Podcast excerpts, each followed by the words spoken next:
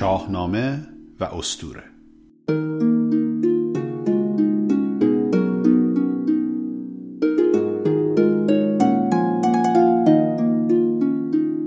درود بر شما.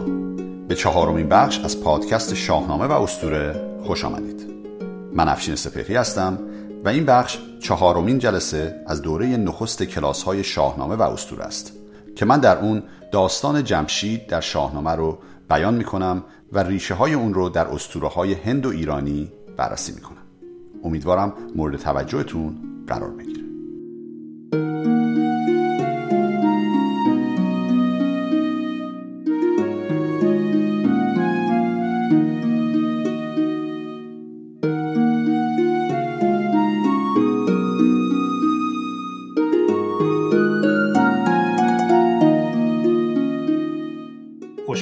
میگم به دوستان عزیزی که امروز به ما پیوستن. دوستانی هستن که امروز بار اول هستش با ما هستن چون همچنان از جلسه گذشته تا الان تعداد زیادی از دوستان ثبت نام کردن. در کلاس خیلی خوشحالم که به ما پیوستید. امیدوارم که لذت ببرید از کلاس. خب یه مروری براتون بکنم که در ابتدا ما داستانی که گفتم براتون از پادشاهی نخستین پادشاه که کیومرس بود آغاز شد. در زمان کیومرس اگر یادتون باشه سیامک پسرش به دست پسر اهریمن کشته شد. و بعد نوه کیومرس که هوشنگ بود انتقام پدر سیامک رو گرفت و بعد از پدر بزرگش به پادشاهی ایران رسید یا به پادشاهی جهان رسید. دقت بکنید اینجا این نکته رو خیلی مهمه که در نظر داشته باشیم در این مقطع شاهنامه در این ابتدای شاهنامه هنوز ما به جایی نرسیدیم که ایران و غیر ایران داشته باشیم. تمام اینها یک پارچه هستن و همونجور که دیدیم در زمان پادشاهی هوشنگ هوشنگ گفت من پادشاه هفت کشور هستم. که اون هفت کشور رو هم از نظر اسطوره‌ای براتون توضیح دادم. ولی به هر حال پادشاه تمام اینها هوشنگ بود. بعد از اینکه در زمان هوشنگ آتش پیدا شد و یه مقدار کارهای دیگه رو هوشنگ انجام داد رسیدیم به پادشاهی تحمورس. تحمورس هم باز به شکلی تمدن رو پیش برد و یک سری چیزهای جدیدی رو به مردم عرضه کرد و کار مهم دیگه ای که کرد این که بر اهریمن سوار شد دور دنیا چرخید و در نهایت دیوان رو به بند کشید و از دیوان نوشتن رو آموخت. که بعد از اینکه این داستان رو براتون گفتم مفصلم در مورد ریشه این دوتا داستان داستان هوشنگ و تحمورس صحبت کردیم. خب حالا در پایان پادشاهی تحمورس می‌رسیم به پادشاهی پسرش جمشید که اگر یادتون باشه گفتم که در بعضی اسطوره جمشید پسر تحمورس نیست برادر تحمورسه. اما در اینجا که داستان شاهنامه که ما داریم روایت می‌کنیم جمشید پسر اون هست. پس این داستان حالا اول از شاهنامه می‌خونیم و بعد با جمشید خیلی کار داریم و من داستان جمشید رو تا اونجایی که فرصت داشته باشیم امروز براتون خواهم گفت. چو گیتی سرآمد بر آن دیوبند جهان را همه پند او سودمند. به سوگندرون شد دل هر کسی نیامد بر آن روزگاران بسی. گرانمایه جمشید فرزند اوی کمر بست یک دل پر از پند اوی. اینجا دقت کنید به دیوبند که اشاره کرد لقب تحمورس بود اگه خاطرتون باشه که میگه که بعد از اینکه دیوبند یا تحمورس از دنیا رفت پسرش جمشید با پند او که در دلش داشت اومد و به پادشاهی رسید. برآمد بر آن تخت فرخ پدر به رسم کیان در سرش تاج زر. کمر بسته با فر شاهنشهی جهان گشته سر تا سر او را رهی. زمانه براسوده از داوری به فرمان او دیو و مرغ و پری. خب پس به تخت پدر میشینه تاج زر به سرش می‌ذاره و فر شاهنشهی این فر شاهنشهی که بارها در موردش صحبت کردیم و بسیار مهمه و مخصوصا در داستان جمشید این فر یه نقش بسیار مهمی بازی می‌کنه که کلی در موردش باید براتون صحبت بکنم و می‌کنم. به هر حال این فر شاهنشهی رو هم در اختیار داشته. پس این بهش امکان رو میده کارهایی رو بکنه که دیگران نمی‌تونن بکنن و اون رو می‌بینیم که چه کارهایی رو خواهد کرد در ادامه. و میگه که همه به فرمان اون میاد و زمانه بر از داوری. داوری این جنگ و ستیز. میگه وقتی پادشاه شد دیگه جنگ و ستیز اونها به پایان رسید. شاید اشاره می‌کنه به جنگ و ستیزی که بین تحمورس بود و دیوان که اون به پایان رسید و به هر حال همه جا آشتی و صلح برقرار شد و دیو و مرغ و پری هم همه به فرمان جمشید بودن. یه اشاره به پری من فکر کنم کردم در گذشته. یه بار یه توضیح بدم. این پری شخصیت جالبی هست. پری امروزه خیلی شخصیت مثبتیه درسته؟ پری یعنی زیبا و دلربا و خیلی خوبه میگن که یه پری رو ما دیدیم همه خوشحال میشن میگن به به. ولی در متون زرتشتی پری نقش منفی داره. پری یه چیزی در راستای جادوان و کرپان و کویان و اینهاست که نقش منفی دارن. ولی پیش از دوره زرتشت هم باز پری نقش مثبت داشته. یعنی پری الهه یا بغبانوی باروری بوده. اما بعد از اینکه زرتشت میاد حالا به هر دلیلی چه اتفاقی میفته که در این سیر نگارش متون زرتشتی به شخصیت منفی تبدیل میشه. اما خاطرش به نظر میاد باقی میمونه تا جایی که می‌بینیم تا به امروزه حتی به شکل موازی این خاطره جمعی تا به امروز اومده و همچنان شخصیت مثبتش رو حفظ کرده. یه نکته جالب دیگه هم در مورد پرین هستش که در واقع در اون اعتقادی که پری رو منفی می‌دیده اعتقاد داشتن که اگر پری با انسان ازدواج بکنه یا ارتباط برقرار بکنه فرزندی که به دنیا میاد شومبخت خواهد بود و آینده تاریکی خواهد داشت و مثالی که براش می‌زنند سیاوش و سهراب هست. اعتقاد داشتن که شاید دلیل اینکه هم سیاوش و هم سهراب به این شکل شونبخت میشن و واقعا به اون طرز بد و ناگوار کشته میشن شاید به همین دلیل بوده که از پیوند بین آدم و پری به وجود اومدن. یعنی حالا داستان سیاوش رو به یادتون بیاریم مادر سیاوش اصلا معلوم نیست از کجا میاد. از وسط جنگل پیداش میشه. اصلا معلوم نیست از کجا میاد. و تهمینه هم اگه یادتون باشه ارتباط تهمینه و رستم یه ارتباط خیلی رازآلودیه که شبی واقعا تهمینه که معلوم نیست از کجا پیدا میشه میاد به بالین رستم و میگه که من دختر شاه سمنگانم و حالا اصلا شاید اصلا نبودم. از حالا همه اینا رو میشه بهش فکر کرد. اما خلاصه اینم گفتم یه اشاره بکنم در مورد پری که اون دوستانی که می‌خوان با تخیلاتشون رو پرواز بدن می‌تونید به این موضوع بیشتر فکر کنید یه جهان رو فزوده به دوی آبروی. فروزان شده تخت شاهی به دوی. منم گفت با فرح ایزدی همم شهریاری و هم موبدی. این خیلی بیت مهمیه. اینجا جمشید میاد میگه که من فرح ایزدی دارم و هم شهریارم و هم موبد. دقت کنید حالا بعد از این ابیات می‌بینیم به جایی می‌رسه که تازه وظایف افراد مختلف مشخص میشه در جامعه. تا پیش از اون جمشید خودش نقش شهریار و موبد رو داشته. یعنی هم پیشوای دینی بوده هم پادشاه بوده. که حالا این در اسطوره ها هم نموده خیلی جالبی داره. حالا به این بیت دوباره اشاره می‌کنم بعدا. فقط اینو تو ذهنتون داشته باشید. بدان را زبد دست کوته کنم. روان را سوی روشنی ره کنم. خب اینم هم همون خطابه آغاز داستانی هستش که گفتم همه پادشاهان در شاهنامه معمولا دارن در ابتدا خطابه ای دارن و معمولا موقعی هم که دارن از دنیا میرن خیلی هاشون میان و پند و نصیحتی به فرزندانشون میدن پیش از اینکه از دنیا برن. این دوتا معمولا وجود داره. بعضی در ابتداس فقط بعضی در انتهای و بعضی هر دوتا. و جالبه به بخش ساسانیان که برسید یه بخش نگاه می‌کنید مثلا می‌بینید یه سری از پادشاهان هستن مثل بهرام و بهرام بهرام و بهرام بهرامیان و پادشاهانی که تمام پشت سرم هستن همشون هم بهرامن به نظر میاد اتفاق زیادی در زمان پادشاهیشون نمیفته. اما مثلا می‌بینید داستان اونها در شاهنامه مثلا پنج صفحه است. و این پنج صفحه فقط پند و اندرزه. که یا پند و اندرزیه که در زمان مرگشون دارن میدن پایان عمرشون یا اینکه خطابه ای هستش که در پادشاهیشون میاد. و اتفاقا خیلی جالبه. اگر دنبال پند و نصیحتی میگردید برای کسی برید به اون بخش شاهنامه. برید ابیات خیلی خوبی توش پیدا می‌کنید. اگر می‌خواید مثلا برای کسی برای بچهتون بگین یا برای کسی می‌خواید بگید از شاهنامه اونجا همش فراوون از این ابیات می‌بینید می‌تونید پیدا بکنید در بخش ساسانی خب حالا برگردیم به داستان جمشید. نخست آلت جنگ را دست برد. در نام جستن به گردان سپرد. آلت جنگ را دست برد یعنی یعنی اولین چیزی که درست کرد ابزار جنگ بوده. پیش از اون یادتون باشه در دوران هوشنگ آهن رو نرم کرد و ابزار ساخت. اما چه ابزاری؟ ابزار کشاورزی ساخت. ولی اینجا جمشید ابزار جنگ درست می‌کنه و در نام جستن به گردان سپرد یعنی امکانی فراهم کرد که پهلوانان و نامآوران بیان و خودی نشون بدن.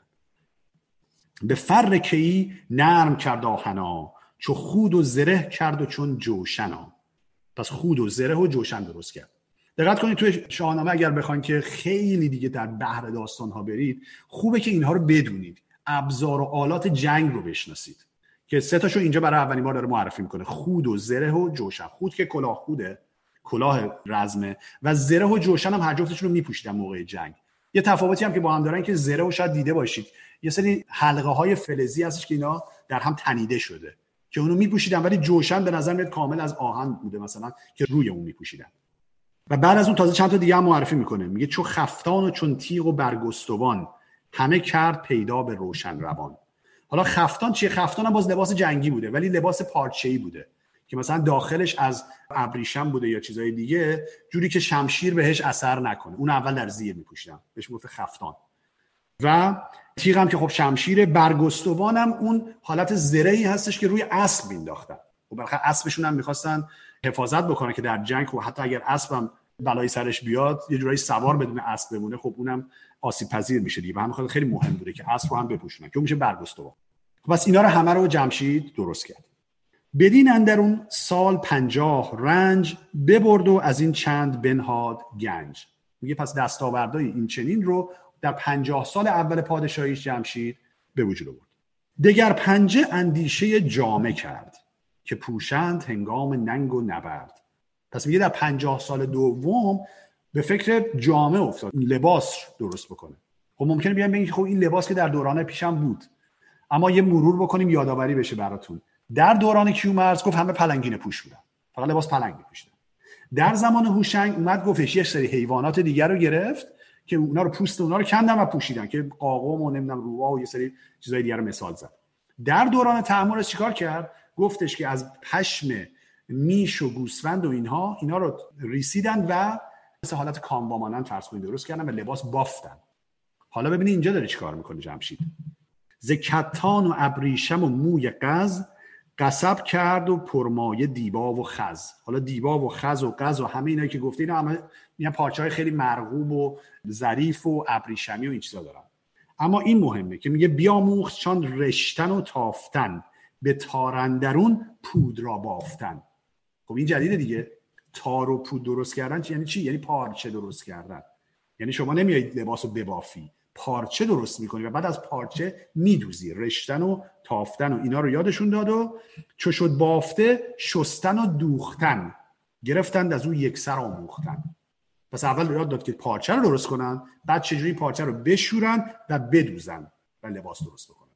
جالبه وقتی شاهنامه رو میشنوید و می‌خونید اون موقع به همین چیزای دور فکر می‌کنی که خب همین چیزایی که ما الان داریم یه جایی اومده دیگه. پس شاهنامه در این سه چهار داستان اولش قشنگیش به اینه که این سیر تحول رو داره به شما نشون میده و شما رو به فکر میندازه که واقعا اینها هم از یه جایی بعد اومده باشن. حالا درسته که ممکنه زمان جمشید نبوده باشه تحمورس نبوده باشه ولی دوره های مختلف زندگی بشر اینها همه دستاوردهایی بوده که به مرور به دست اومده. حالا 6000 سال پیش 5000 سال پیش 3000 سال پیش حالا هر زمانی که هست.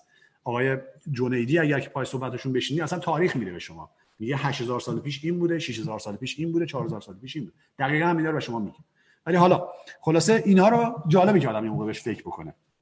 خب میگه حالا چون این کرده شد ساز دیگر نهاد. زمانه به دو شاد و او نیز شاد. خب میگه این کاری که تموم کرد ساز دیگر نهاد. میگه حالا رفت مرحله بعد رفت یه کار دیگه ای انجام بده. و همه چی هم خوب بود اون شاد بود دنیا شاد بود همه چی خوب بود. زهر پیشه ای انجمن کرد مرد. یا در نسخه دیگه داریم گرد کرد به جای کرد مرد. لزوما کلمه مرد رو استفاده نکرده در یه نسخه دیگه. بدین پنجهی نیز خرد. میگه حالا چیکار کرد؟ میگه پیشه ها و حرفه های مختلف رو به وجود آورد در پنجاه سال بعدی. که الان میگه چیا؟ گروهی که آتوربان خانیش به رسم پرستندگان دانیش جدا کرد چون از میان گروه. پرستنده را جایگه کرد کوه. بدان تا پرستش بود کارشان نوان پیش روشن جهاندارشان. پس گروه اول چی بود؟ گروه اول بهش می‌گفت آتوربان یا همون آزربانه آزربان آذر یعنی آتش. آزربان یعنی نگهبان آتش. که میگه این افراد رو گذاشت مشغول کار پرستش و نیایش به درگاه یزدان و محلی هم که براشون قرار داد در کوه بود. در کوه براشون جا درست کرد. خب حالا قبل از این بقیه این حرفا رو بگم جالبه بدونید که اصلا این چند بیت تمام پژوهشگران شاهنامه رو سردرگم کرده. اصلا همه موندن که این اسامی که اینجا اوورده اصلا از کجا آمده؟ حالا آتوربان تا یه حدی می‌تونیم توجیه کنیم. ولی یه سری کلمات دیگه هستش اینجا که به نظر میاد که این اصطلاحات با اصطلاحاتی که در متون پهلوی هست مثلا متفاوته. مثلا فرض کن این آتوربانو شما در بعضی نسخه می‌بینید نوشته کاتوزیان که اصلا نمی‌دونن کجا آمده نتیجه که گرفتن میگن که شاید این اشتباه نگارش یا اشتباه خانش بوده. یعنی شاید اصلا بدخط نوشته شده بوده این کلمات. کلمات هم آشنا نبوده به ذهن افراد و یه چیز دیگه اومده طرف نوشته. بعد خوندتش بعد نوشتتش. به این نتیجه رسیدن. و کلی حالا بحث سر این هست که آیا باید اصطلاحی که به کار می‌بریم و ما اینجا می در شاهنامه باید اصطلاح درست باشه یا اون چیزی که در نسخه ها اومده؟ در مورد اینم بین اساتید اختلاف نظر. بعضیا میگن میگن خب وقتی ما می‌دونیم درسته این کلمه آتوربانه خب آتوربان بذاریم. ولی یکی میگه نه وقتی آتوربان شما تو هیچ نسخه ای نمی‌بینی هر چند که اون ممکن درست باشه. ولی شما نمی‌دونی تو ذهن فردوسی چی بوده یا تو اون زمان چی قرار بوده نوشته بشه. پس اونی که تو نسخه هست باید بنویسید این هم چیزی هستش که خیلی خلاصه سرش اختلاف وجود داره. یه مقاله هستش که آقای احمد تفضلی نوشته که به نظر میاد که یه مقدار نور تابونده به این داستان که واقعا اینا این گروه ها چیا بودن اصلا. اگر علاقه بودید می‌تونید برید بگردید پیدا بکنید مقاله. پس گروه اول آتوربان یا کسانی بودن که قرار شد در واقع نیایش بکنن. مثلا حالا مخالط موبدان فرض کنید. صفی بر دگر دست بنشاندند. همین نام تیشتاریان خواندند. تیشتاریان یا ارتشداران. اینا همون نظامیان هستن رزمیان هستن. که مثلا باز در یه سری نسخات داریم نیساریان. که باز معلوم نیساریان رو بد نوشتن یا اصلا واقعا می‌گفتن نیساریان. واسه اینم یک مثال دیگه است. کجا شیرمردان جنگاورند فروزنده لشکر و کشورند؟ که از ایشان بود تخت شاهی به پای و از ایشان بود نام مردی به جای. خب اینم از گروه دوم. بسودی سه دیگر گروه را شناس. کجا نیست از کس بر ایشان سپاس. بازم کلمه اصلش مثل که پسونیده پسونید مثلا همچی چیزیه. ولی میگم بسودی اینجا نوشته. بسودی سه دیگر گروه را شناس. میگه گروه سوم پسودی که میگه از هیچ کس سپاس نمی‌خوان. یعنی از کس هیچ کسی منت نمیپذیرن. حالا کی از هست که از هیچ کسی منت نمیپذیره؟ کسی که به دیگران نیازی نداره. بکارند و ورزند و خود بدروند. به گاه خورش سرزنش نشنوند. پس کیه؟ کسی که کشاورزه. کسی که خودش نون خودش رو داره در میاره و نیاز به کسی دیگه نداره. شما فرض کنید اگر همه ارباب دیگه بر بین برن نباشم شما همین که بتونی نون خودت رو در بیاری آذوقه خودت رو بتونی خودت تولید بکنی می‌تونی زندگی کنی دیگه. پس میگه اینها از هیچ کسی نه منت می‌گیرن نه سرزنش میشنون.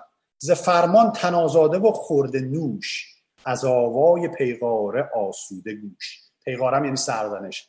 این باز دوباره تکرار می‌کنیم. یه نه سرزنشی یا کسی میشنوه نه هیچی. حالا نمی‌دونم فردوسی به چه دلیلی انقدر بها داده به این گروه. شاید به خاطر اینکه خودش از دهقانان بوده خیلی به هر حال اینجا رو خوب گفته. حتی یه بیت دیگه هم باز دوباره به اینا اختصاص داده. میگه تن آزاد و آباد دیتی بدون براسوده از داور و گفته بود. یعنی باز به یک زبون دیگه دوباره این آزاده بودن کشاورزان رو داره بهش اشاره می‌کنه. بعد حالا بازم هنوز مونده. یه بیت دیگه هم دوباره میگه. میگه چه گفتان سخنگوی آزاد مرد که آزاد را کاهلی بنده کرد؟ میگه اگر که شما کاهلی و تنبلی بکنی هست که بنده میشی. و یعنی آزاد و آزاده ای اگر زحمت بکشی می‌تونی آزاده زندگی بکنی. چهارم که خواندند اختو خوشی اختو خوشی هم باز میگن خطخشان هستند که اینا کیان؟ هم از دستورزان با سرکشی. دستورزان یعنی چی؟ یعنی پیشوران. کسانی که با دست کار می‌کنن. مثل مثلا آهنگران و نجاران و مثلا اینها. اینها رو میگه که دستورزان با سرکشی. سرکشی هم حالا باز اختلاف وجود داره که واقعا معنی کلمه سرکشی چیه؟ ولی بعضی میگن معنی دلیری میده بعضی میگن معنی نیرو و توان میده. آدم هایی که توان زیادی دارن که با دست کار بکنن. و اینجا این سرکشی یه جورایی انگار داره ما رو هدایت می‌کنه از نظر ذهنی به داستانی که در آینده بهش می‌رسید داستان کاوه آهنگر که در جلسات آینده بهش خواهیم رسید. کاوه هم از همین گروهه کاوه هم یک پیشوره یک آهنگره که سرکشی می‌تونه داشته باشه سرکشی هم می‌کنه واقعا در مقابل زحاک خواهیم دید کجا کارشان همگنان پیشه بود؟ روانشان همیشه پرندیشه بود. میگه خب همگی کار پیشور بودن و روانشان همیشه پرندیشه بود. این جالبه. اینو گذاشته کنار اون چیزی که قبلا گفت. در مقابل کشاورزان. روانشان همیشه پرندیشه بود یعنی همیشه نگران بودن استراب دارن چرا؟ چون شما اگر محصولی که داری چیزی رو که تولید می‌کنی استفاده نکنه کسی نخره ازت شما نمی‌تونی غذا تهیه بکنی. شمشیر رو که نمی‌تونی بخوری نمی‌تونی که ابزاری که درست می‌کنی رو بخوری. باید یکی به محصول شما رو بگیره برمیخواد این یه نگرانی همیشه درشون وجود داره. خب میگه بدین اندر اون سال پنجاه نیز بخورد و بورزید و بخشید چیز. میگه پنجاه سال دیگه هم این کارا انجام داد و بخشش هم کرد و از این هر یکی را یکی پایگاه سزاوار بگزید و بنمود را که تا هر کس اندازه خیش را ببینند و دانند کم بیش را. میگه که پس اینو کاری که کرد جمشید این که به همه مشخص کرد که چجوری جایگاه خودشون رو بشناسن و حد خودشون رو بدن. کم بیش هم یعنی کم بیشه کم بیش خودشون هم بدونن که واقعا در چه حدی می‌تونن چه کاری انجام بدن چه کاری نمی‌تونن. حالا بعد از این ببین چیکار کرد. میگه بفرمود پس دیو ناپاک را به آب اندر آمیختن خاک را. دقت کنید دیوا در پایان داستان تعمورس دیگه به بند کشیده شدن. و اینا می‌تونن حالا از دیوان استفاده بکنن. ولی حالا چه استفاده می‌کنه؟ میگه فرمان داد به دیوان که آب و خاک رو با هم بیامیزن. یعنی چی؟ یعنی گل درست کنن گل برای چی می‌تونی حد بزنی؟ هر آنچه از گل آمد چو بشناختند سبک خشت را کالبد ساختند کالبد یا کالبد چیه؟ همون قالبه. قالب درست می‌کنن و خشت و اینا درست می‌کنن. به سنگ و به گچ دیو دیوار کرد. به خشت از برش هندسی کار کرد. پس چیه؟ دارن خونه می‌سازن ساختمون می‌سازن. دیوان ساختمون سازی می‌کنن و هندسی هم همون هندسی و مهندسی و همه از یه ریشه میان. در واقع کار مهندسی دارن انجام میدن. اما یه جورایی انگار معنی اینجا هم این هستش که تاق زدند. وقتی که دیوار می‌سازی هندسی از برش کار کرد یعنی بالاش تاق و سقف هم درست کرد. خب پس به نظر میاد که خب مهندس هم بودن و می‌تونستن از این کارام بکنن دیوان. علاوه بر که خط بلد بودن. باز این ممکنه اشاره باشه به بومیان ایران. نمیشه دقیق بگیم ولی ممکنه باشه. شاید به این دلیل که اونها این تخصص رو داشتن. دقت کنی که حالا آریایی هایی که اومدن تا یه حدی شاید بگیم بگیم کوچنشین بودن. و میخوادن کوچ می‌کنن اصلا میان. خونه ای نداشتن ولی ایرانیان که در بومی ایران بودن خب اینا در سرزمین ایران خونه داشتن زندگی داشتن آبادی داشتن کشاورز بودن و خب به هر این صنعت رو می‌دونستن. چو گرمابه و کاخهای بلند چو ایوان که باشد پناه از گزند. میگه اینا رو فرمان داد بسازن. گرمابه یعنی حمام درست کردن. باز نگاه کنید حمام درست کردن حمام داشتن چیزی هست که ما امروز بهش فکر نمی کنیم ولی چیزی هستش که از اونجا مثلا میگن اومده یا در یه جایی اومده کاخهای بلند هم درست کرده ایوان هم درست کرده و اینها. و میگه استخارا گوهر جست یک روزگار همین کرد از اون روشنی خواستار. زخارا گوهر جست یعنی از دل سنگ گوهر یعنی اینجا دارید سنگ های قیمتی رو حال داره بهش اشاره می‌کنه که اینم دستاورد بعدی جمشید. به دست آمدش چند گونه گوهر چو یاقوت و بیجاده و سیم و زر.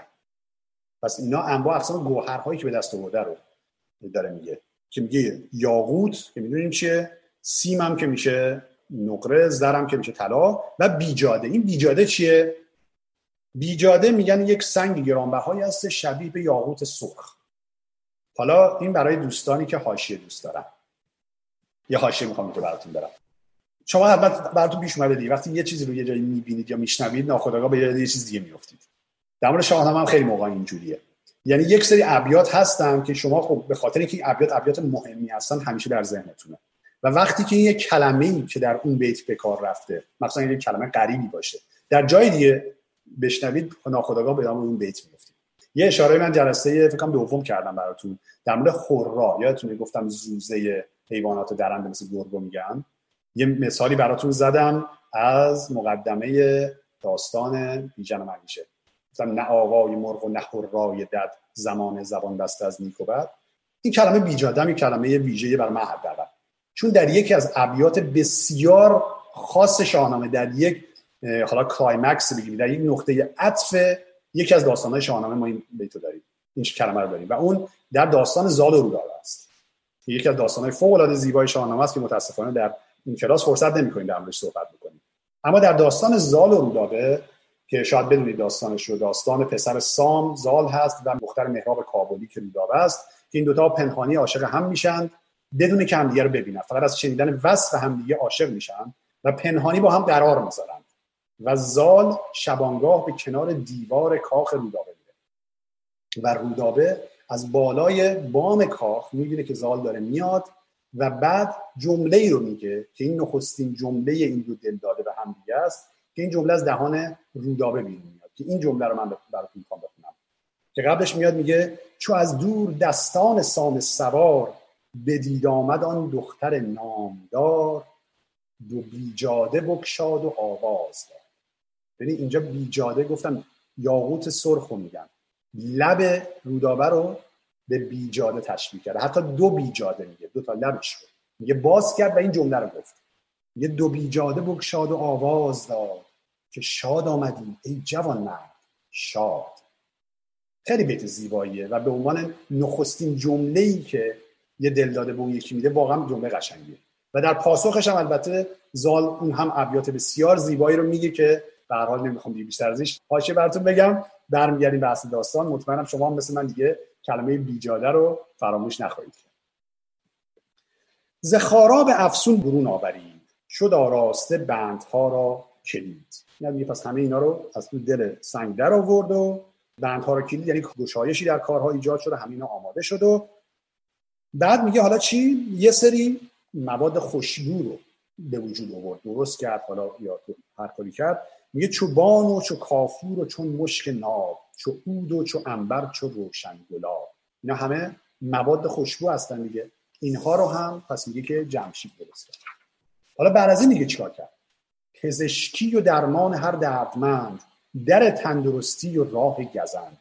میگه پزشکی رو هم حتی جمشید هست که به وجود آورده. البته این خیلی این بیت بیت بحث انگیزیه چون در اسطوره ها وقت مخصوصا مثلا در وندیدار شما می‌بینید که پزشکی به فریدون نسبت داده میشه. میگن که فریدون پزشکی رو آورد. ولی حتی در بعضی متون بعد از دور اسلامی هم مثل تاریخ بلعمی و زین الاخبار اینها هم باز می‌بینید که اشاره میشه که فریدون آورده. که این بیتو در اینجا به جمشید نسبت میدن که مثلا یکی از نمونه به ابیاتی که استاد جنیدی میاد میگه نه اصلا اینا الحاقی هست یه نمونهش ایشون این استدلال رو می‌کنه. دقت کنید بر اساس نسخه ها اگه بخوایم بریم تقریبا همه نسخه ها این بیتو دارن. پس می‌تونیم بگیم از فردوسی هست بعد احتمال زیاد از شاهنامه هست. اما ایشون میاد میگه چون در اسطوره ها ما داریم که این از فریدونه پس این برای اینجا باشه و ایشون هست همین رازها کرد نیز آشکار جهان را نیامد چو او خواستار. گذر کرد از آن پس به کشتی بر آب ز کشور به کشور چو آمد شتاب. پس میگه از اونجا حالا کاربری کرد کشتی بانی رو در واقع آموزش داد. که اینم می‌تونی حد بزنید وقتی هفت کشور دارید کشورهایی که بین اینها همه آب هست باید بین اینها عبور کنی. بین اگه پادشاه هفت کشوری بالاخره باید بتونی بین این کشور حرکت کنی. پس این کارو با کشتی انجام بده. چون این سال پنجه برنجید نیست. ندید از هنر بر خرد بسته چیز. پس میگه دوباره 50 سال دیگه گذشت. از هنر بر خرد بسته چیزم یعنی یه هیچ نبود که خرد اون در واقع هیچ هنری نبود که پوشیده باشه از اون. همه کردنی ها چو آمد به جای زجای مهی برتر آورد پای. پس میگه حالا از اینجا پا رو فراتر گذاشت وقتی همین کارا کرد. حالا یعنی چی پا رو فراتر گذاشت؟ به فر کیانی یکی تخت ساخت. چون مایه بدو گوهر اندر نشاخت. یه تخت درست کرد و فرمان داد که همین گوهرهایی که درست کرده بودن تمام این گوهرها مثلا کلی از اینا رو گذاشت و به این تخت آویزون کرد. نشاختم این نصب کرد یا نشاند. که چون خواستی دیو برداشتی زهامون به گردون برافراشتی. خب یه چیزی جدیدی می‌بینیم که دیوان به نظر میاد پروازم می‌تونستن بکنن. حالا به بومیا ایران دیگه فکر نکنید. ولی به دیوان می‌تونستن پرواز کنه و این می‌خواد که دیوان این تخت رو ببرن با خودشون به آسمان. چو خورشید تابان میان هوا نشسته بر او شاه فرمان روا جهان انجمن شد در آن تخت اوی شگفتی فرو مانده از بخت اوی. به جمشید بر گوهر افشاندند مران روز را روز نو خواند. پس اینجا یه چیز جدید یاد می‌گیریم. جمشید به آسمان میره همه مردم حیرت زده میشن از این کار و بعد از اینکه به زمین میاد بر او آفرین می‌خوانند و اون روزی که این اتفاق میفته رو روز نو یا اون چیزی که ما امروزه بهش میگیم نوروز خواندن پس اینجا توضیح میده که نوروز از کجا آمد نوروز جمشیدی حتما می‌دید؟ نوروز جشنی هستش که جمشید پایگذار اون بوده بیت. سر سال نو خرمز فوردین در آسوده از رنج تن دلزکین بزرگان به شادی بیاراستند. می و جام و رامشگران خواستند. چون این جشن فرخ از آن روزگار به ما ماند از آن خسروان یادگار. هرمز فوردین اولا گفتیم فوردین که میگه در واقع فرودینه ولی خب توی نسخه شاهنامه ما می‌بینیم فوردین میگه. همون فروردینه. هرمز هم یعنی همون اورمزد و هرمز فروردین اصلا یعنی چی؟ حالا دوستانی که زرتشتی هستن احتمالا این موضوع رو می‌دونن چون خیلی آشنا هستن با استفاده از این اصطلاحات. هرمز فروردین خیلی شناخته شده ایه. اما برای دوستانی که نمی‌دونن بگم که گاه شمار زرتشتی که گاه شماری هستش که در دوره ساسانی استفاده می شده و بعد از اون هم در اوایل دوران اسلامی حداقل استفاده می شده تا این زمان فردوسی که فردوسی بارها بارها در شاهنامه اشاره می‌کنه به اون. یعنی حتی زمان پایان شاهنامه رو هم به این شکل میاد میگه با استفاده از نام روز و نام ماه میگه. در گاه شمار زرتشتی علاوه بر اینکه ماه ها یک اسم دارن روزها هم اسم دارن. که سی روز ما داریم در ماه و دوازده ماه و حالا پنج روز آخرم که پنج روز پنجه بهش میگن حالا بگذاریم ازش.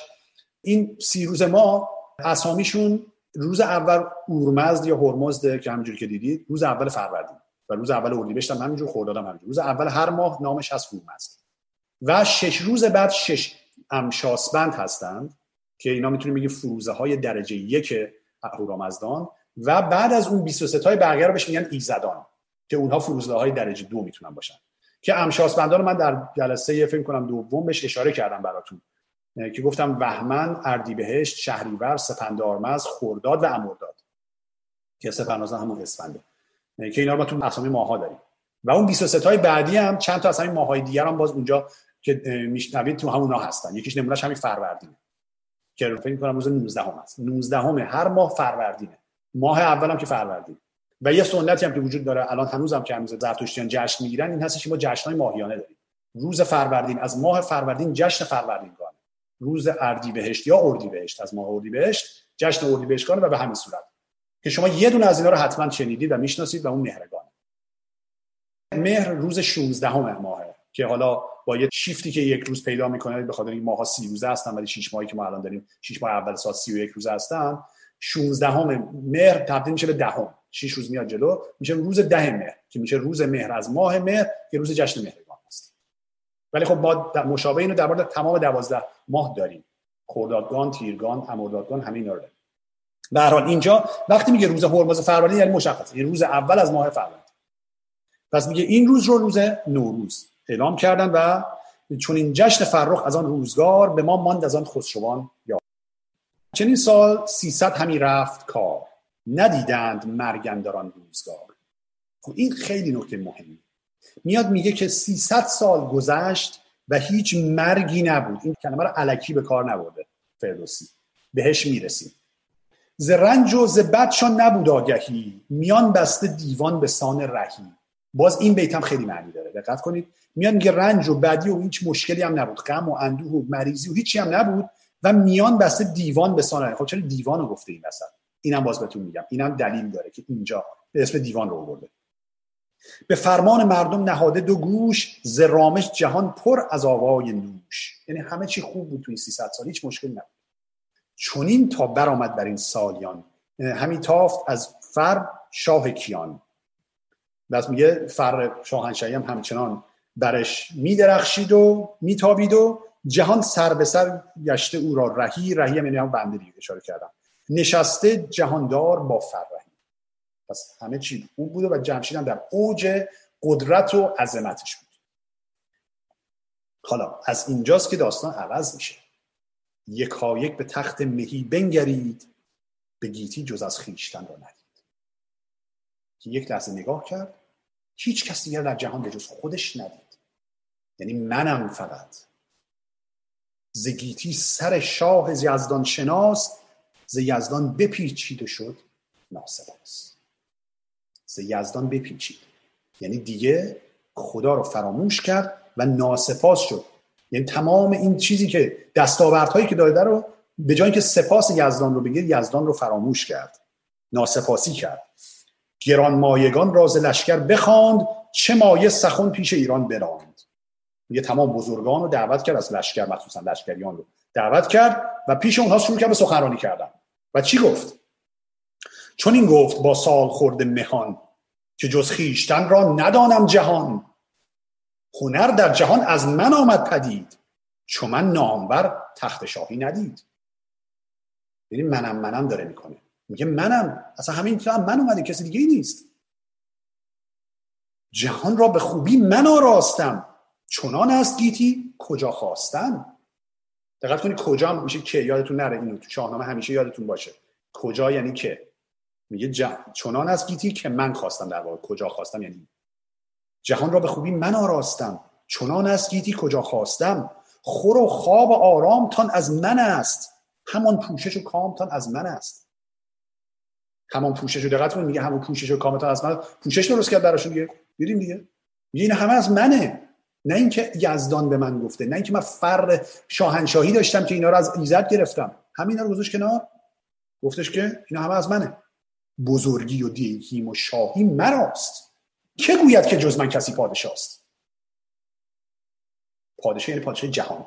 یعنی همون آفریننده جهان. پس جمشید با این چند بیت داره ادعای خدایی می‌کنه.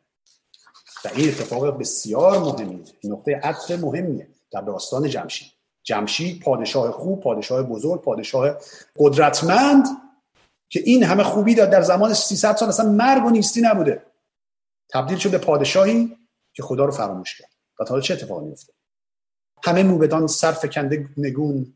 چرا که است نیارست گفتم نچون یه نه کسی چون دونست بگه نه چرا. چون چرا هم نتونستم هیچ چیزی نمی‌تونست بگه. چی بگم به پادشاهی چنین قدرت قدرتی؟ چون این گفته شد فر یزدان از اوی بگشت و جهان شد پر از گفتگو. یعنی فر یزدان بگشت. از جمشید فرار کرد و جدا شد. و جهان شد پر از گفتگو. گفتگو هم یعنی هرج و مرج. یعنی آشوب شورش.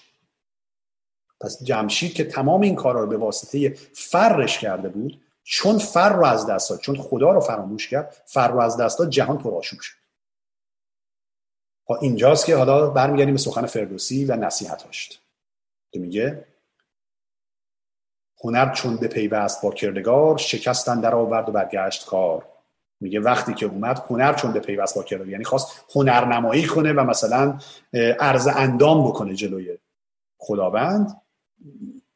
شکست در کارش اومد و وقتش برگشت. چه گفتان سخن گوی با ترس و هوش؟ که خسرو شدی بندگی را بکوش. چقدر زیباست این جمله. این شاهنامه سراسر پنده. همین یه پند ساده. ای کاش که خسروان امروز به این موضوع فکر بکنم. که میگه که خسرو شدی بندگی را بکوش. یعنی با وجودی که شاه میشی همچنان یادت نره که سعی کن بندگی کنی. بندگی خدا رو بکنی که بسا حتی بندگی مردم رو بکنی به یزدان هر آن کس که شد ناسپاس به دلش اندر آید ز هر سو حراس. به جمشید بر تیرگون گشت روز همی کاست آن فر گیتی فروز خب پس دیگه نیاز به گفته نیستش دیگه. بخت جمشید برگشت و چه ها که بر سرش نخواهد اومد. اما چه بر سرش میاد باید کمی صبر کنیم. چون در اینجای داستان یه دفعه فردوسی از این داستان به قول معروف سویچ می‌کنه میره کامل به یک جای دیگه ای و داستان شخص دیگه رو روایت می‌کنه. و اون شخص دیگه زحاک هست که در جلسه آینده داستان زحاک رو می‌بینیم میشنویم و در ادامه داستان دوباره داستان زحاک و جمشید به هم برمیگرده. این دوتا در مقابل هم قرار می‌گیرن و ببینیم که چه اتفاقی خواهد افتاد. پس تا اینجا متوقف می‌کنیم. داستان رو در مورد جمشید انقدر صحبت زیاده که من فقط صحبتهایی رو خواهم کرد الان که به تا اینجای صحبت ما مربوط میشه. ادامه داستان جمشید باز ریشه در اسطوره داره که بهش نمی‌پردازم الان بذاریم وقتی این بحث از شاهنامه شنیدیم بعد برگردیم خب پس فقط من می‌پردازم به داستان جمشید در اسطوره ها تا به اینجایی که دید.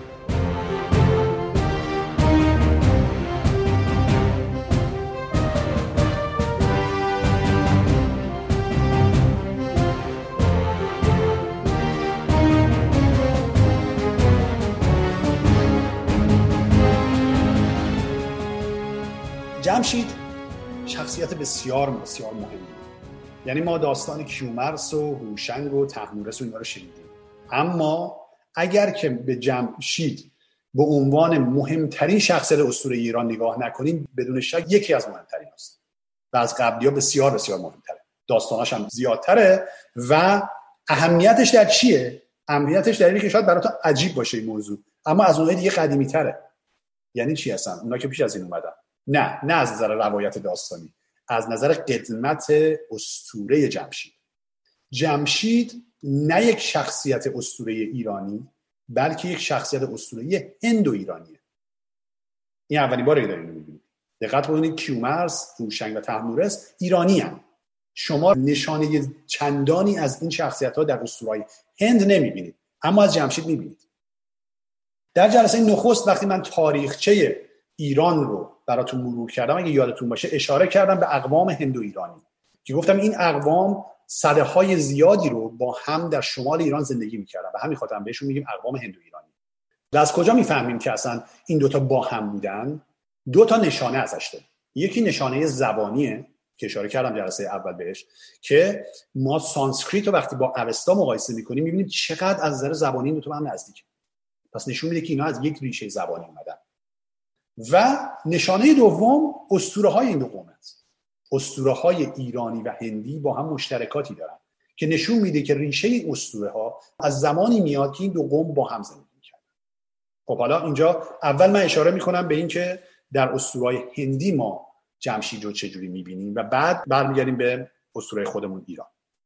در سانسکریت جمشید اسمش هست یم یا یمه خب دقت کنید اون شید رو بذاریم کنار. اون قسمت جم که ما میگیم همونه. که میگه یمه و در اوستایی هست ایمه. این چرا شبیه همه. یمه و ایمه این دوتا هستن. و نام پدر جمشید در اسطوره های هندی هست ویوسونت و در اوستا هست ویونک هونت دقت کنید ویوسونت ویونک هونت این دوتا باز بدید چرا شبیه همه. اون سه ه همون قانونی که قبلا بهتون گفتم که در هندی و ایرانی حرف سه و حرف ه به هم تبدیل میشن اینجا می‌بینید. پس این دوتا یه نفر. حالا در اسطوره های هند ویوسوند یه خداست اما جمشید خدا نیست. جمشید به عنوان یک پهلوان شناخته میشه به عنوان یک غیر خداست اما با خدایان سر می‌کنه با خدایان زندگی می‌کنه و میگن که در روشنی مطلق آسمانی اونجا ساکن هست و با مردگان محشوره و اونها با جمشید به خوبی و خوشی دارن زندگی می‌کنن در اون دنیا. و اگرم که آدمیان می‌خوان عمر دراز داشته باشن دقت کنید اشاره شده به که آدم اصلا مرگ نداشتن و عمر طولانی داشتن و اینها در شاهنامه هم دیدیم. در اسطوره هند هم اینو می‌بینیم.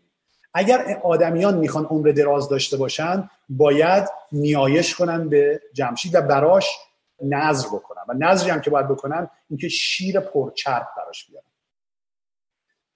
خب این اون چیزی است که در وداها می‌بینیم. در مهابراتا که حماسه معروف هند هست باز اونجا جمشید می‌بینیم در نقش یک پهلوان. یک پهلوانی که مرگ در عهد وجود نداشته. همون چیزی که می‌بینید در شاهنامه دیدید. در زمان اون مرگ وجود نداشته بیماری وجود نداشته و پهلوانی جاودانی همیشه زنده است و آدم ها وقتی که میمیرن مثل اینکه که جمشید اونها رو به خانه بستگانشون هدایت می‌کنه و اونها اونجا در در واقع روشنایی با جمع به خوبی خوشی اونجا دارن زندگی می‌کنن. این اعتقاداتی هستش که هندیا دارن در مورد جمشید. اما حالا بیایم به اوستا و ببینیم که اونجا ما رد پای جمشید یا ایمه رو کجا می‌بینیم. فقط قبل از اون اینم بگم که وی ونگ هونت یا وی وسونت که حالا هندی و ایرانش هست علاوه بر جمشید یا یم یه دخترم داره که در هندی بهش میگن یمی و در اوستا بهش میگن ایمگ. که اینم داستانشون جالب به این برمیگردم و براتون میگم. برای ذهنتون داشته باشین تا بهش برسیم. حالا ایمه در اوستا پسر ویونگ هوند اولین جایی که به اشاره شده در قدیمی تر متن ایرانی که ما داریم. که گفتم چیه؟ گاتها سورهای زرتشت. اتفاقا به جمشید یک جا در یسنای 32 بند 8 اشاره شده که ایمه رو جزء گناهکاران می‌دونه. و گناهش چیه؟ ببینید اینجا ما دیدیم جمشید گناهکاره. اما گناهی که ما در اوستا می‌بینیم و در گاتها از اون می‌بینیم کاملا متفاوت گناهی که جمشید مرتکب میشه این هستش که خوردن گوشت حیوانات رو به آدمیان آموزش میده و اونها رو تشویق خوردن. این چیزی هستش که ما در گاتا می‌بینیم. گاتا فقط همین در یک بند اشاره می‌کنه به ایمه بدون هیچ صفتی بدون هیچ چیزی و اون از گناهکاران میشکنه به این دلیل. بعد حالا در یسنای نو که این بخش یسنا که دارم میگم گاتا نیست. یعنی بعد از زرتوش نوشته شده معروفه که به هومایشت که هومه همون هوم هست یک گیاه مقدسه در اعتقادات زرتشتی. و میاد میگه که نخستین کسی که گیاه هوم رو شیرش رو گرفت و اون آماده کرد همین ویونگ بود که حالا در پهلویش میگن ویونگ هان. ویونگ هان کسی بود که نخستین بار شیره گیاه هوم رو گرفت و به پاداش او فرزندی خدا بهش داد به نام ایمه. پس ایمه پاداش پدرش هست. بابت که شیره یا هوم رو گرفت که در هوم گشت که یکی از یسنا هست. دقت کنید که یشت نیست ولی بهش میگن هوم گشت معروفه. در اونجا به این اشاره شد. حالا در یشت های دیگه بهش اشاره شده که حالا بعد بهتون میگم چه داستانی داره. ولی کل اصلا بیایم ببینیم که ایمه لقبش چی است. چندین تا صفت برای ایمه گفته شده و در جاهای مختلف اوستا به این صفت ها شناخته میشه. اولین صفتی که داره صفت خشعته است. که خشعته دو تا در واقع معنی براش آوردم که یه معنی که ابتدا فکر می‌کردن یا بعضی فکر می‌کردن که این معنی داره می‌گفتن از کلمه خشایه اومده. که خشایه یعنی شاه. فرمان روا. اصلا کلمه شاه اصلا اینجا اومده. و کلمه خشت را ویریه رو که امروزه ما به نام شهریور می‌شناسیم یعنی نیروی فرمان روایی فرمان روایی نیک که اون خه میفته وقتی بازم اون یه قاعده زبانیه وقتی پس اوستایی به پهلوی میاد اون خه میفته میشه شهریور یا شاه هم اصلا اینجا اومده. و میگن که پس معنی جمشید احتمالا معنی فرمان روا بود. اما بعدا میان میگن نه اینجوری نیست. البته یه چیزی هم دقت بکنید که تاور خشایته همون خورشیده. که اونم میگن ستاره فرمان روا اما معنی که امروزه همه بهش رسیدن این هست که خشایته یعنی درخشان. یعنی نورانی.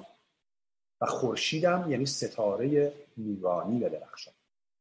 و جمشید رو چرا بهش میگن درخشان؟ به خاطر اینکه در اسطوره هست که جمشید چهره نورانی داشته و نور ازش ساطع میشه حالا لقب دیگه چی هست؟ لقب دیگه هست دارنده گله های خوب. یعنی گله های خوب حیوانات رو داشته یا اصطلاح میشه خوب رمه به ترجمه استاد جلیل دوستخواه. پس این لقب دوم جمشید. سومین لقبش هم هستش سریره.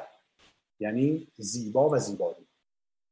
یا به قول دکتر دوستخواه هور چهره میگه جمع هور چهره خوب رمه. که این صفات می‌بینیم که در جاهای مختلف اوستا وقتی بهش اشاره میشه این صفات هم باش میاد تنها نمیگن تنها جایی که ما اسم جمشید تنها می‌بینیم در گاتا بود که اشاره کرد. حالا در یشتا ببینیم چی در مورد جمشید گفته شده. در های مختلف از جمله آبانیشت، گوشیشت، رامیشت، اردیشت و زامیادیشت به ویژه ما داستان جمشید رو داریم.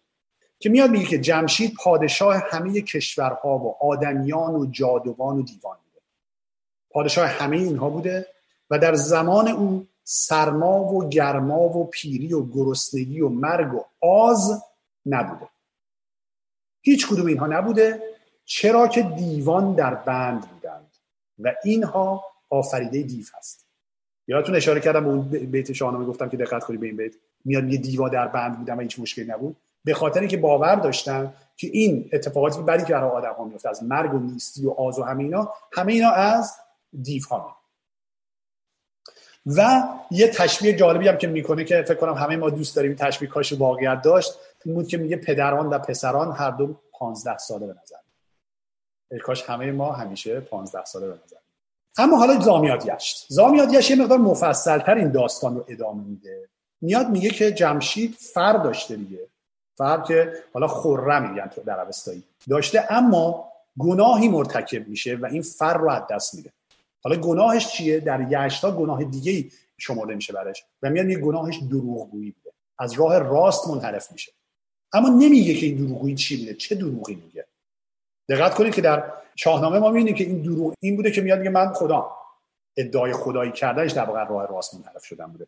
اما در یشتا نمیگه چی. میگه دروغ میگه و این فر ازش جدا میشه. و این فر سه بار از جمشید جدا میشه. به شکل یک مرغ. به شکل پرنده به نام ورقنه. از جمشید جدا میشه و این فر به سه نفر می‌رسه. حالا این سه نفر کیا هستن؟ این سه نفر سه جور فر از جمشید می‌گیرن فر موبدی می‌گیرن فر پادشاهی می‌گیرن و فر پهلوانی می‌گیرن دقت کنید یادتون اشاره کرد گفت هم, هم شهریاری هم موبدی. شاهنامه گفت گفت من هم پادشاه هم موبد. تازه اون یکی رو نگو پهلوان هم هست. پهلوان هست شاه هم هست موبد هم هست. اما همه اینا از فرش اومده. و وقتی فر از اون جدا میشه این ستا به چه سه به سه نفر دیگه می‌رسن. فر موبدی می‌رسه به مهر. مهر ایزد مهر صاحب چراگاه های وسیع و گوش های تیزه که فر موبدی جمشید دو می‌رسه. فر پادشاهی او می‌رسه به فریدون و باعث میشه که فریدون که پادشاه میشه بعدا بتونه بر اجیدهاک یا همون زحاک پیروز بشه. و فر پهلوانی او می‌رسه به کرسسپه. کرسسپه همون گرشاسپه که حتما شنیدید. گرشاسپ از اون های عجیبه که در اسطوره های ایران بزرگترین پهلوانه اما در شاهنامه هیچ نشانی ازش نیست. پهلوان بزرگی شاهنامه کیه؟ رستم. رستم شاهنامه جایگزین گرشاس به اسطوره های ایرانی شده. خیلی داستان گرشاس و گرشاس در آخر و زمان در هزاره پایانی هم نقش بسیار مهمی ایفا می‌کنه که اگه فرصت کنم در جلسات آینده براتون میگم. یکی از دوستانم پرسیده بود که فرصت نکردم پاسخش بدم که هزاره های بعدی چه اتفاق میفته که اونا رو اگه تونستم بعدا براتون میگم. اما به هر حال گرشاس و فر پهلوانی جمشید به اون می‌رسه. پس این اشاره یشتا هستش به جمشید. اما تازه هنوز شروع نشده اصل ماجرا. مهمترین جایی که اشاره میشه به جمشید در اوستا در وندیداد است وندیداد که گفتم که یکی از بخشای اوستا هستش که اینقدر یه چیزای عجیب غریبی توش هستش که زرتشتیان امروزه از اوستای خودشون نمی‌دونن. دارای 22 فرگرده یا 22 بخشه که دو بخش اول اون و چهار بخش آخر اون به نظر میاد کهنتر از بخش های دیگه است و موضوعات بسیار جالب و مختلفی رو توش اشاره می‌کنه. همونجوری که اشاره کردن مثلا در یکی از فرگردهای انتهایی اشاره می‌کنه به پزشکی آوردن فریدون. در فرگرد نخست اشاره می‌کنه به 16 سرزمینی که اهورامزدا آفریده و 16 بلایی که اهریمن در سر این سرزمین ها آورده. و از نظر شاید بگیم جغرافیای باستانی بسیار قابل تعمل و قابل تحقیق هستند این بخش بندی اما فرگرد نخست رو که بذاریم کنار فرگرد دوم بندیداد کامل اشاره می‌کنه به داستان جمشید. این داستان خیلی داستان مفصلی. این فرگرد مکالمه ای هست بین زرتشت و اهورامزدا. که زرتشت از اهورامزدا می‌پرسه که نخستین کسی که دین اهورایی رو بهش عرضه کردی کی بود؟ یعنی پیش از خودش که زرتشت باشه به چه کسی دیگه عرضه کردی و اون میگه که من این رو به جمع چهره خوب رمه یعنی همون جمشید ارائه کرد. و میگه من به اون گفتم که دین من رو بیاموز و نگهبان باش. میگه ولی جمشید گفت من برای دین آموزی و دینگستری آفریده نشدم. میگه پس من که اهورامزدا هستم به او گفتم پس جهان من رو آباد کن و افزونی ببخش. نه یعنی در کاری که جمشید کرد. میگه اول بهش گفت دین منو بگستر گفت من دین گستر نیستم. برای این آفریده نشدم. گفت پس جهان منو افزونی ببخش و آباد کن. و اون میگه باشه من چنین کنم و جهان تو رو کاری می‌کنم که نه باد سرد نه باد گرم نه بیماری و نه مرگ در جهانت نباشه. دیدید در زمان جمشید همین بود دیگه. مرگ و نیستی اینا نبود. و این کاری بود که به خاطر وظیفه ای بود که اهورامزدا به او داده بود. و اهورامزدا دو تا ابزار هم در اختیار جمشید می‌ذاره. وقتی روانش می‌کنه برای این کار یک انگشتر زرین به او میده و یک عصای زرین که این دوتا حالا بعدا به کارش میاد ببینید این دوتا رو به اون میده و بعد جمشید میره و تمام دنیا رو آباد می‌کنه و آنچه که در شاهنامه دیدیم. همه چیز رو به مردم آموزش میده مرگ و نیستی از بین می‌بره مریضی از بین می‌بره و همه چی. درست میشه تا 300 سال. همون 300 سالی که در شاهنامه دیدید دقت کردید؟ تا 300 سال این کار رو می‌کنه. حالا چه اتفاقی میفته خودتون فکر کنید دیگه. وقتی 300 سال نه مرگ باشه نه نیستی باشه چه اتفاقی میفته خب جهان پر میشه. همه حیوانات زاد و ولد می‌کنن انسان ها زاد و ولد می‌کنن و پر میشه و جایی نیست دیگه. پس زمین پر میشه و اهورامزدا خلاصه به جمشید میگه فکری بکن براش. به دنیا پر شده. و جمشید کاری که می‌کنه به سمت نیمروز نیسته نیمروز دقت کنی یعنی جنوب. سمت جنوب رو میگن نیمروز. اباختر میشه شمال نیمروز میشه جنوب. به سمت نیمروز میسته. با انگشتر خودش زمین رو به حرکت در میاره و با عصای خودش زمین رو سوراخ می‌کنه. و بعد میگه که ای سپنت آرمیتی. سپنت آرمیتی اینجا چیه؟ دقت کنید سپند آرمیتی یا سپندارمذ یا اسفند. اشاره کردم که به عنوان امشاسپند نگهبان زمین هست. که در اساطیر دوره های بعد تقریبا میشه خود زمین هستن. انگار روان زمین. با او سخن میگه و بهش میگه سپند آرمیتی. دراز شو و فراخ شو. و او گوش میده و این کارو می‌کنه. و زمین یک سوم بزرگتر میشه. با کاری که جمشید می‌کنه. و دوباره فضای بیشتری درست میشه برای اینکه انسان ها و حیوانات بتونن بیشتر برن و راحتتر زندگی کنن. و 300 سال دیگه میگذره و دوباره پر میشه جهان. و دوباره جمشید با انگشتر خودش زمین رو به حرکت در میاره با اسای خودش زمین رو سوراخ می‌کنه با سپنت آرمیتی صحبت می‌کنه و زمین یک سوم دیگه بزرگ میشه. حالا اونایی که مثل من همش ریاضیات فکر می‌کنن باید فکر کنی که یک سوم ضرب یک سوم دو سوم نمیشه دیگه. خلاصه یک سوم دیگه بزرگ میشه و بعد 300 سال دیگه میگذره دوباره زمین پر میشه. و برای بار سوم جمشید این کار رو می‌کنه و یک سوم دیگه زمین بزرگ یعنی در 900 سال زمین رو حالا طبق این فرمول میشه دو برابر زمین بزرگ میشه. حالا بعد از اینکه اتفاق میفته دیگه چی میشه؟ بعد اهورامزدا یک جلسه ای داشته به قول رو نشستی داشته با ایزدان و جمشید هم در اون بوده در اون نشست. و به جمشید میگه که زمستانی سخت در راهه و قراره که برف سنگین بیاد جوری که تمام کوه ها و دره ها رو بپوشونه تمام رودخونه ها یخ بزنه و بیش از یک سوم از موجودات زنده نخواهند و تو کاری که باید بکنی باید برای اونها یک پناهگاه بسازی. اون چیزی که بهش میگن ور. این اصطلاح هست ور جمع کرد. ور حالا معنی مختلفی ازش کردن. استاد جنیدی میگه معنیش یعنی دیوار. اساید دیگه بعضیشون میگن باغ بعضیشون میگن قلعه حالا هر چیز. به هر حال این ور رو درست می‌کنه ور جمع کرد یعنی وری که جمع کرده بعد درست کرده. و میاد اهورامزدا بهش میگه که خیلی جزئیات میده میگه در این اندازه تا میگم مثلا واحدی که به کار می‌بره چرتو هست. میگه یک چرتو در یک چرتو که حالا به نظر میاد که چرتو میگن به اندازه یک میدان اسب دوانی بوده مثلا همچین چیزی بوده. خلاصه میگن اینو درست بکنی همچین فضایی رو. و بعد از نطفه مردان و زنان نطفه حیوانات و نطفه گیاهان در اون نگه دار حالا من نمی‌دونم منظورش از نطفه اینجا چی بوده. به نظر میاد خودشون رو اصلا نگه داشت نه نطفهشون رو. چون میاد میگه که نطفه اینها رو نگه دار ولی بعدا میگه اونا زندگی می‌کنن اونجا و چیز جالبی که میگه میگه اونایی که از همه زیباتر و بهتر و قویتر هستن نگه دار و میاد میگه کسی که مریض خل پیسی داره میگه اینها رو نیار.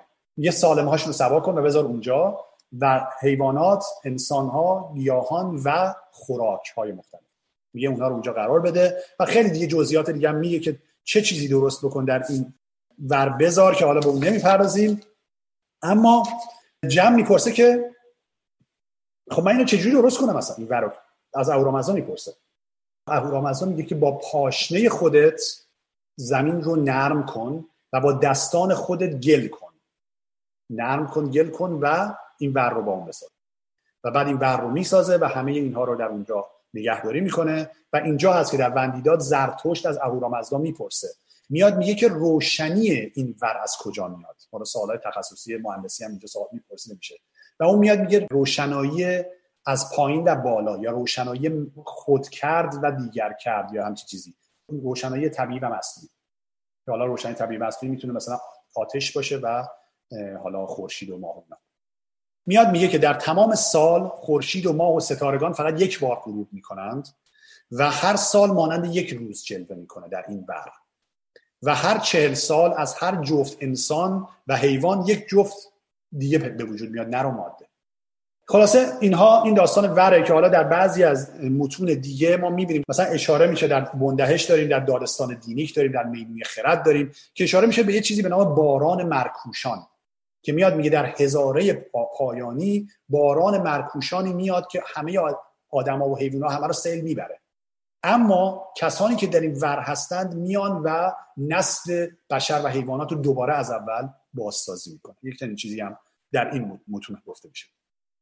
در دین کرد میاد میگه که جمشید چهار چیز رو برانداخت. مستی بدکیشی دوستی دروغین و خودپرستی.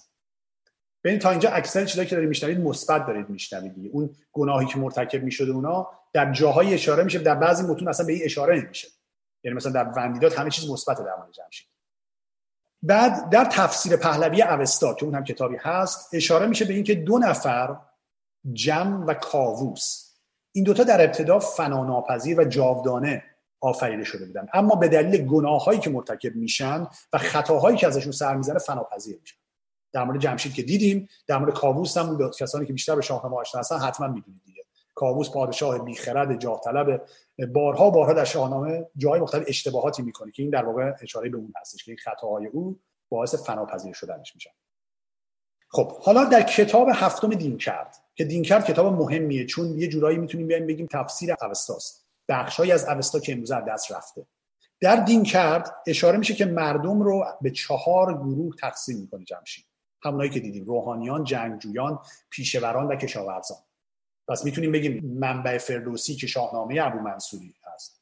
یا مثلا خدای نامه هستن در واقع با دینکر یه جورایی از یک منبع گرفتن که همه اینا میگن که چهار تا گروه درست می‌کنه. اما این چهار گروه به نظر میاد که خیلی اسطوره قدیمی نباشه. احتمالا مربوط دوران ساسانی به این دلیل که در پیش از اون در پیش از دوران ساسانی جامعه ایران جامعه سه طبقه بوده نه چهار طبقه. جامعه بوده که در اون موبدان بودن رزمیان بودن و پیشوران کشاورزان در یک گروه قرار اما در اینجا این دو تا اصلا جدا می‌کنه خب حالا جالب ترین چیزی که شاید بخوام براتون بگم در مورد جمشید این هستش که اصلا معنی کلمه ییمه رو اصلا بهتون نگفتم یعنی چی. مخصوصا به خاطر می‌خواستم اینجا براتون بگم. ایمه یعنی همزاد. حالا یعنی چی؟ یادتون هست گفتم که جمشید یه خواهرم داشت؟ به نام ایمگ. گفتم ایمه و ایمگ که در سانسکریت هست یم و یمی. معتقد بودن که اینها نخستین انسان ها هستن. دقت کنید. الان میگه که پس اون مشی و مشیانه چیا بودن؟ ببینید جم اسطوره قدیمی تر هست از اسطوره مشی و مشیانه. یعنی در باور هندو ایرانی به نظر میاد که جم یعنی یم و یمی یا ییمه و ییمک این دوتا نخستین انسان ها بودند و بعد نسل انسان از اینها به وجود میاد که حالا خیلی هم عجیبه که نسل چجوری به وجود میاد. اصلا بعضی از موقع آدم نمی‌دونه چی بگه با این اسطوره ها معتقد هستن که گناهی که اینها مرتکب میشن این هست که با هم همخوابه میشن. نسل انسان به وجود میاد اما اینا گناهکار میشن. بله. این هم یه روایت هست. اما بعدا در دوران میگن که وقتی میاد اسطوره به ایران می‌رسه شاید حسن به همین دلیل که بازم این از این چیزای عجیب هست امروزه برای ما. اما در دوران باستان ایران که سرزمینی بوده مادر سالار نه پدر سالار مادر سالار بوده تا یه حدی ارتباط و ازدواج مهارم وجود داشته. یعنی خواهر و برادر پدر و دختر حتی ما در شاهنامه می‌بینیم در پادشاهی بهمن می‌بینیم که بهمن با دختر خودش همای ازدواج می‌کنه. تا یه حدی اینا وجود داشته. به همین خاطر نمی‌تونستن اینو بپذیرن که این گناهی باشه که این دوتا با هم بودن. پس این اسطوره مشی و مشیانه انگار از دل اون در میاد. اینو دکتر مرداد بهار یه همچین تفسیری از این موضوع داره. میگم میگه اون اسطوره متأخرتر رو بعدا اضافه کردن و جمشید فرمان روا شده. پادشاهی شده که بعد از اینها اومده. نه اینکه نخستین انسان باشه. همچنان معنی کلمه همزاد در این نام باقی مونده از اون حالا یه اشاره هم می‌کنم به اینکه میگن این ور جمع کرد که در صحبت میشه. به نظر میاد که یک اشاره هست به سرزمین موعود. چیزی که در اسطورهای مختلف داریم در یونانی داریم در هندی داریم در ایرانی هم داریم. و شاید اشاره می‌کنه به اون سرزمین زادگاه آریایی ها که به یاد اون بودند و اون رو ور جمع کرد و از اون به اون اشاره می‌کنه. دقت بکنید این نکته خیلی قابل تعملیه که ما در مورد سرما میشنویم در وندیداد. سرما و یخبندان قراره بیاد و انسان ها قرار از اون پناه بگیرن و جمشید کسی است که این کارو می‌کنه. مقایسه بکنید با متون سامی. دقت کنید دوزخ سامی یک دوزخ آتشین و گرم. از عربستان اومده از جای سوزان اومده اون تفکر. اما اینجا ایرانی ها تفکر قدیمشون از بخش سرد اومده از سیبری اومده. و به همین خاطری که اینجا رو ور جمع کرد باید ساخته بشه برای اینکه انسان ها رو از سرما نجات بده نه از در دوران اسلامی هم ما خیلی از این متون هستن که در مورد جمشید کلی داستان ها داره که دیبش نمی‌پردازم فقط بهتون بگم که شاید جالب باشه براتون که بعضیا تشبیهش می‌کنن به سلیمان. مثلا میان میگن سلیمان نبی همون جمشیده. شاید یه اشتراکی هم که با هم دارن که جفتشون قالیچه داشتن به هوا رفتن تخت نشسته به آسمون رفته اونم با قالیچه به آسمون میره دیگه. یا حتی میان میگن که از نوادگان نوحه حالا من اشاره نکردم مثلا به نوح ولی دقت کردید چقدر داستان کشتی نوح به داستان ور جمع کرد شبیه بود؟ ببینید همه قوما دارن یه همچین داستانی فقط باید بری بگردی پیدا کنی با یه تفاوت هایی همچین ایده هایی تو همه اینا وجود داره. خب در مورد نوروز جمشیدی هم که به جمشید نسبتش میدن خب می‌دونیم که نوروز در زمانهای قدیم اصلا جشن اصلی نبوده. جشن اصلی مهرگان بوده. در دوران هخامنشیان مهرگان جشن اصلی بوده. ولی خب نوروز به عنوان آغاز دوران سبزی و نو شدن دنیا بهش بها داده می شده و اون رو هم جشن می اما آغاز تقویم نبوده. تا اینکه تقویم رو بعدها میارن و به در واقع اعتدال ربیعی به آغاز بهار میارن. اما نکته که قابل تحمل شاید باشه اینجا این هستش که یک ارتباطاتی وجود داره بین جمشید و مهر. یعنی اگر یه بخوان خیلی بریم به عمق استوره شاید به اینجا برسیم که جمشید احتمالا نماد و نشانه ای از ایزد مهر که نه از خدای مهره از میترای. به خورشید ربط داره. دقت کنید جمشید و خورشید هر جفتشون درخشانن هر جفتشون نور دارن. هر جفتشون در آسمان ها هستن. حالا طبق اعتقاداتی که گفتم در هندیا همون هنوز دارن در آسمان ها هستن. هر جفتشون میان و حیوانی رو می‌کشن.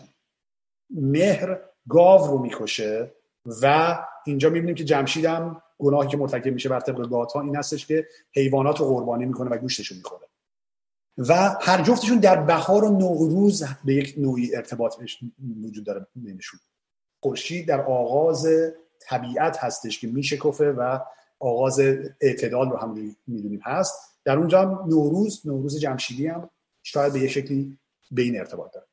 که همه اینها خلاصه می‌تونه ربطی باشه. حالا بیشتر از ارتباطات بین مهر و جمشید که من توصیه می‌کنم اگه دوست داشتید کتاب پژوهشی در اساطیر ایران این کتاب رو می‌تونید بگیرید بخونید. خیلی جالب هست. کتاب حماسه سرایی در ایران باستان. این هم بسیار منبع خوبی هستش در این زمینه. و خب تمام کتاب های دیگه هم که در مورد شاهنامه نوشتن معمولا در مورد جمشید مفصل توش صحبت میشه. و آخرین نکته هم که بهتون بگم این که مدت پادشاهی جمشید هم در نسخه های مختلف اعداد مختلفی بهش اشاره میشه. در جایی میگن 616 سال و 6 ماه در جایی میگن 770 سال و 7 ماه. در جایی که می‌بینی اصلا شما 900 سال فقط میاد از زمان جهان رو دراز می‌کنه و بزرگ می‌کنه. خلاصه انواع اقسام عددها میشنوید ولی خلاصه این عددها بالای 500 600 سال حداقل بشه. این از صحبتایی که می‌خواستم امروز براتون بکنم. امیدوارم که دوست داشته باشید. ممنون که توجه کردید. ممنون که بیشتر موندید. و با امید دیدار در دو هفته آینده شبتون خوش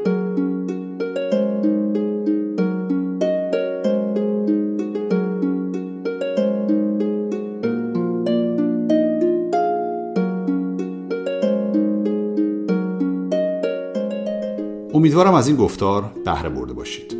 شاهنامه و استوره یکی از پادکست های رادیو ایران شهره که اون رو می‌تونید از روی تارنمای این رادیوی اینترنتی به آدرس radioiranshahr.org و همچنین از طریق اپلیکیشن های ویژه پادکست بشنوید.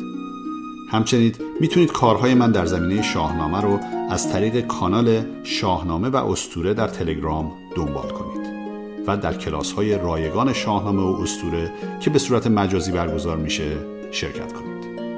تا بخش دیگه و سخنی دیگه بدرود.